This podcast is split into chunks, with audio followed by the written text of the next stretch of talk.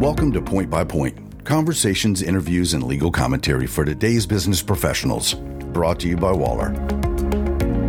Welcome to Point by Point. This is Waller's Chief Business Development Officer and the host of the podcast, Morgan Ribeiro. On today's episode, we are talking about financing transactions involving skilled nursing facilities. Clearly, this sector of the healthcare industry has been directly impacted by the COVID 19 pandemic, and lenders in particular have been analyzing the impact of reimbursement changes and stimulus relief funds coming toward to, to SNFs. But what we can expect to come in the immediate future as these funds dry up and how is this sector positioned for the future. Um, so with me today are several partners from, from Waller who focus their time and working with lenders to and operators in the skilled nursing space. Daniel Flournoy and Abby Ruby are partners in the firm's finance and restructuring practice group, and Tanya Sharf is a partner in the firm's real estate practice group. Everyone, thanks for joining me today. Thanks, Morgan. Glad to be here. Thanks, Morgan. So, first, let's talk about where we were at the beginning of this year prior to COVID. What were some of the trends underway in SNF financings and transactions? Abby, I'll start with you. Sure. So, I was seeing a lot of acquisition activity with some large operators divesting of skilled nursing facilities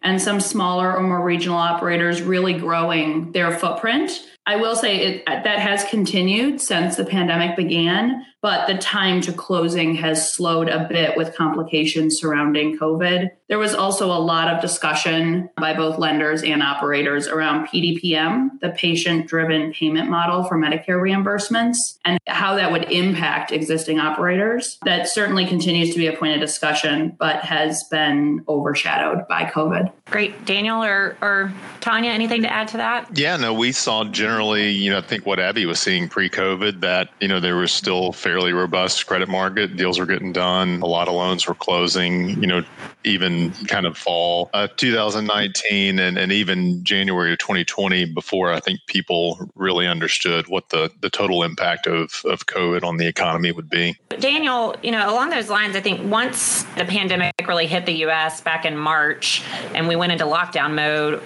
what have you seen since then over the last six months?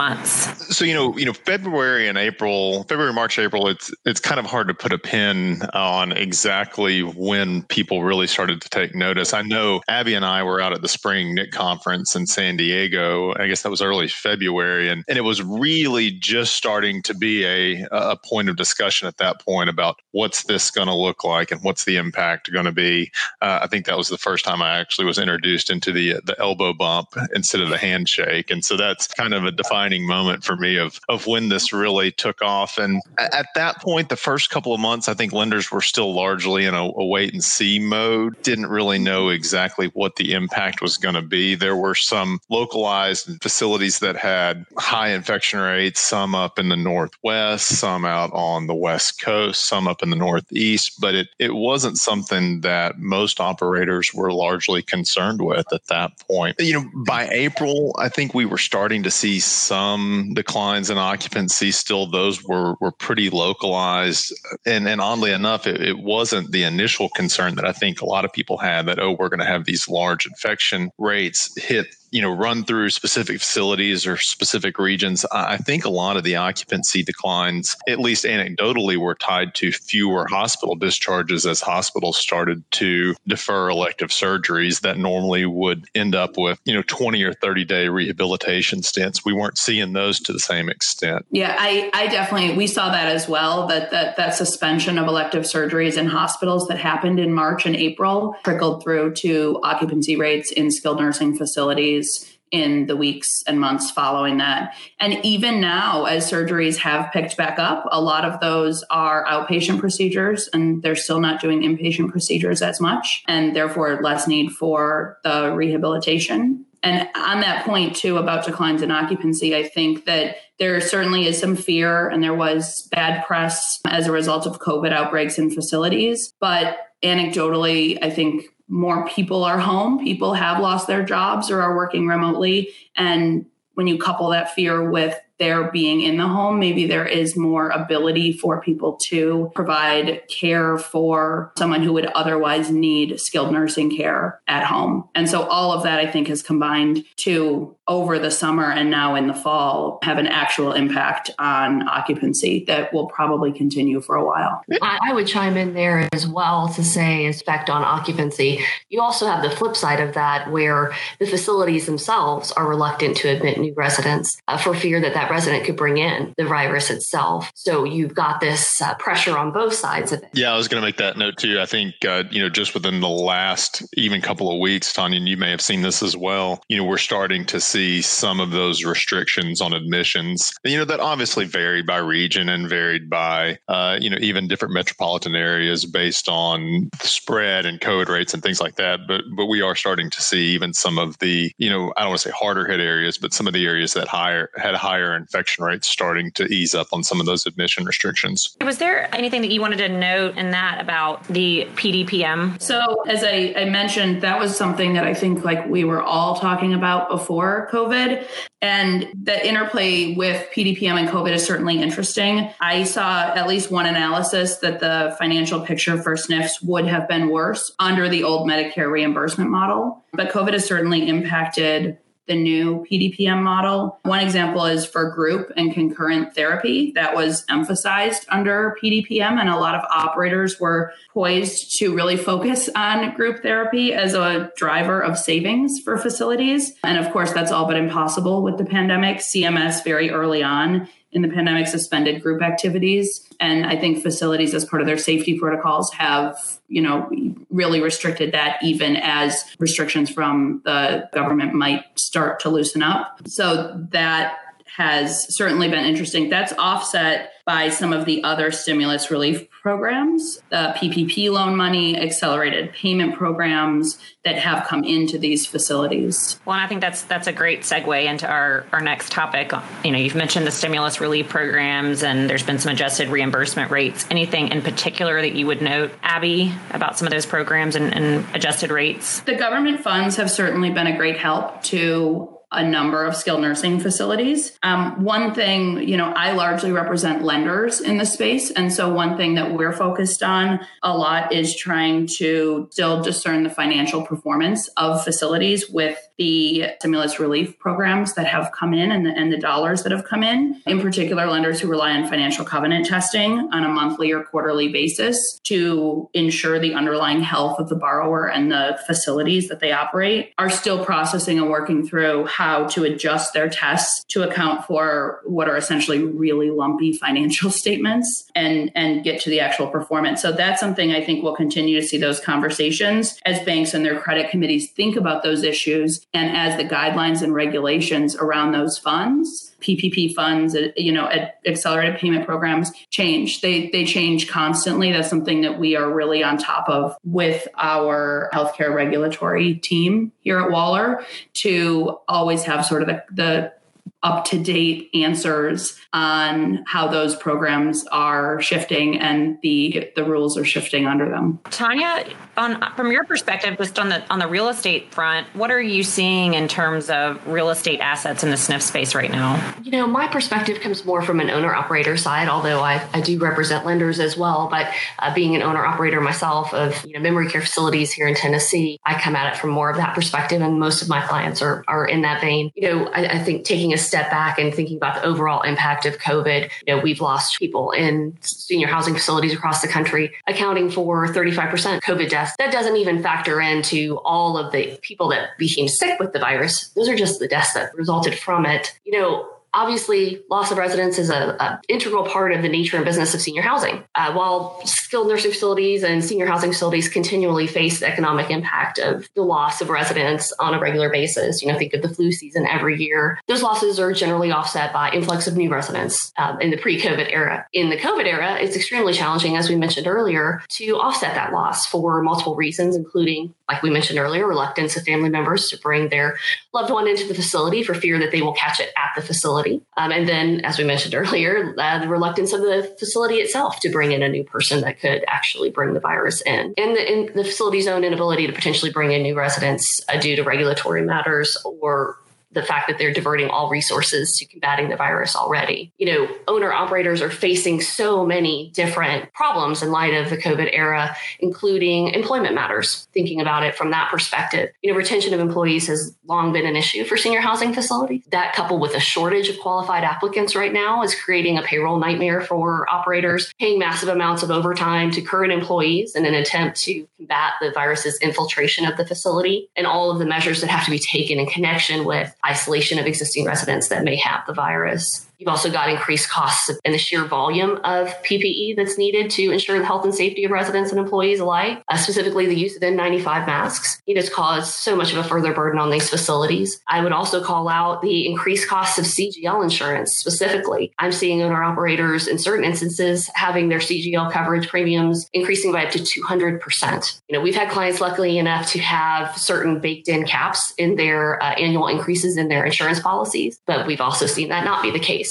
So uh, I'm thinking uh, on the lending side, as far as lenders maybe wanting an increase in their insurance reserves as a result of these higher premiums coming out. Regarding the real estate assets themselves, senior housing property valuations are declining, as Abby mentioned a little bit ago. Um, in addition to that, from that, that's just from an appraisal perspective, real property tax rates are on the rise. The foregoing, coupled with all the other financial pressures presented by COVID, has resulted in widespread requests by my clients um, and others uh, for relief from rent payments in the event they're in a leased facility, and, and additionally loan forbearance requests. Based on my experience, landlords have been willing to offer a few months of rent abatement or rent deferral payment plans are actually more the norm right now. And on the real estate financing side, my clients have been requesting relief from financial covenants covenants as a direct result of the decreased valuations that I noted a second ago. With lenders being somewhat amenable to loan to value covenant holidays, I've been seeing six months to potentially a year on that. Be an interest forgiveness period. Some clients have been able to offer up equity cures for financial covenant breaches and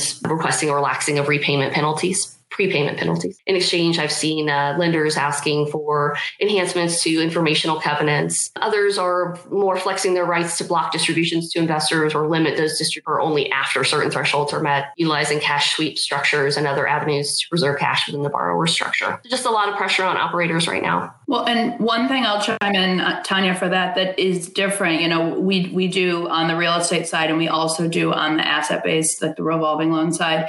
And a lot of those operators right now, they do have funds. They have funds from the government stimulus programs in their pocket that then they're going to their lenders. You know, when we we looked at this coming down the line in February and March, and I think we prepared on both sides to be looking at a lot of forbearance agreements, amendments, extensions, waivers, all of those things. And we've seen that on the real estate side, but more on the AR side, we've seen zero balance letters. We've seen borrowers saying, well, I don't want to pay a unused line fee because I have plenty of funds and I'm not using your line at all, who then are potentially going to just want to terminate their lines. And Daniel, I'm not sure what what your thoughts are, on this are, but they might come to regret that decision in 6, 12, 18 months. Yeah, you know, we've certainly seen the same thing where everybody expected uh, the operators, especially, to take a huge hit to their bottom line, but because of the, the various stimulus and, and reimbursement programs and accelerated payment programs that have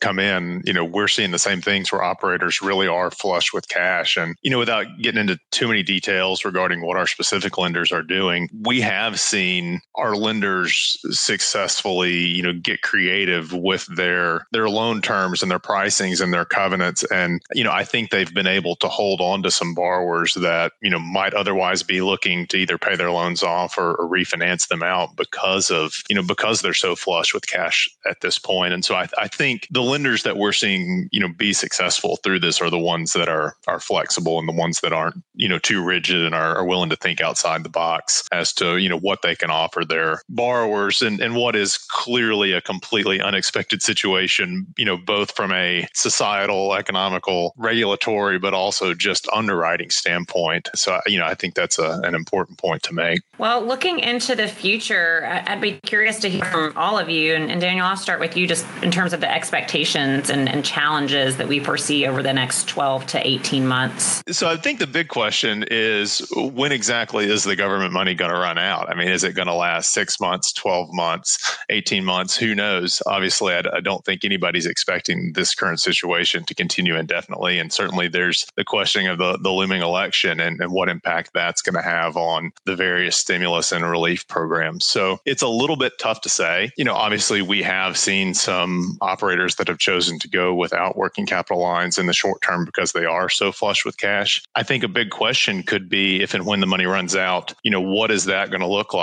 Is there going to be a new wave of ABL lending? Are all of a sudden lenders going to be back in the driver's seat with more borrowers to choose from? Or is it going to be harder to get an ABL loan at that type for these these working capital lenders? and the operators that that need those funds to kind of bridge the the ups and downs in their in their AR. I, I think another big question is obviously for the facilities that have uh, HUD mortgages and they require obviously approval for working capital loans for those facilities. And as I'm sure you guys have seen, HUD can get backed up at time and it can take minimum of three months. I mean, sometimes up to a year we've seen for working capital line to get approved through HUD. And so all of a sudden, if we've got a number of facilities that have paid off their working capital lines and all of a sudden have to now go back to HUD is there going to be a big push and you know maybe we'll start seeing some liquidity crunches for different operators as these loans get get backed up with HUD. Tanya? Well, I think uh, expanding on Daniel's point about when will the government money run out, conversely, when will the you know government run out of money and come back and, and be looking to fill their coffers, if you will. And we're going to start seeing a continued increase in property taxes, I think, putting additional pressure on operators. And then in the very near term, I think what everyone's looking at is the pending flu season coupled with COVID how's that going to go and how detrimental is that going to be operators are going to need to take a very proactive and thorough approach. That'll be imperative to keep these uh, facilities in operation, but that comes at a very high cost. Harkening back to what I spoke about earlier about overtime, utilization of even more PPE, retention of existing employees, um, and then you know getting their project stabilized, getting people back in the facility. You know, and I'd be curious, just getting practical, how are you advising your clients right now? How do they prepare for this? I think, again, there's just so much uncertainty. Everyone's having to be extremely flexible and adaptable um, and deal with the unknown at a level we've never seen before. But, you know, if you're offering them up some some tips and advice, you know, Abby or, or Daniel from the, the lender perspective and, and Tanya from the operator perspective, anything you'd share with our listeners? I mean, I think the the biggest help that we provide to our clients right now is staying up to speed on the latest reimbursement and stimulus and, and relief changes. I mean, I think that's you know one of the the best values that we can provide, you know, both for our financing team, but also through our healthcare regulatory team. We've got several folks there that are following the the government releases and bias on reimbursement and what they have to to comply with from a regulatory standpoint, and and helping our lenders understand you know what exactly the impact you know, not only of these programs and, and the advance payment terms as they're released, but then almost more importantly, as they're amended. Obviously, the, the PPP loan program that everybody saw at the beginning of the year looks vastly different now, you know, based on the continuing guidance uh, than it did at the beginning. And, and, and watching that and, and helping our lenders, you know, both stay up to speed on those terms just because there are so many and they're, you know, dealing with their, their own issues, you know, related to COVID and the current economic climate. So staying up to speed on those and, and then also just kind of helping them navigate, you know, what comes next. I think staying abreast of the changes and, and staying on our toes is probably the, the most important thing we can all be doing right now. The other thing that I'll mention too, and we certainly saw, I think at the end of last year and beginning of this year, that there were some facilities that were probably headed for bankruptcy or receivership that have been able to stay out thus far, in part with support of the stimulus funds and things like that. But for some of those, especially as we do think that that that money will not last forever. That is probably inevitable for some facilities. And so we're even now working really closely with our restructuring team. We actually have our restructuring team as part of our same group as our front end lending lawyers, and we all work really closely together at all cycles of the economy. But just to make sure that our lender clients and our operator clients are not caught off guard if and when those funds do dry up, that they're well positioning themselves now to best navigate through that circumstance. And there are some unique things about the healthcare space and the SNF space that I think makes our team really well poised for those in partnership with our um, our regulatory colleagues, different than just a traditional bankruptcy group. So making sure that we're we're ready for that if and when it comes. Absolutely. Yeah, I think thinking about it well in advance before there is truly a troublesome situation on our hands for both, like you said, our, our lender clients and for our operators. Tanya, anything that you would would add to that? And I would just close the loop on, you know, our clients are requesting, you know, assurances that they are going, their loan is going to be forgiven and, and closing that loop and making sure that they have what they need to uh, give that to their lender, the evidence that they have been, that loan has been forgiven and can be, that PPP money can be counted on their balance sheet. Awesome. Thank you all for joining me today. Thank you for listening to this episode of Point by Point, brought to you by Waller. Visit the news and insights section of our website to listen to more episodes, subscribe to the podcast, find show notes, and more.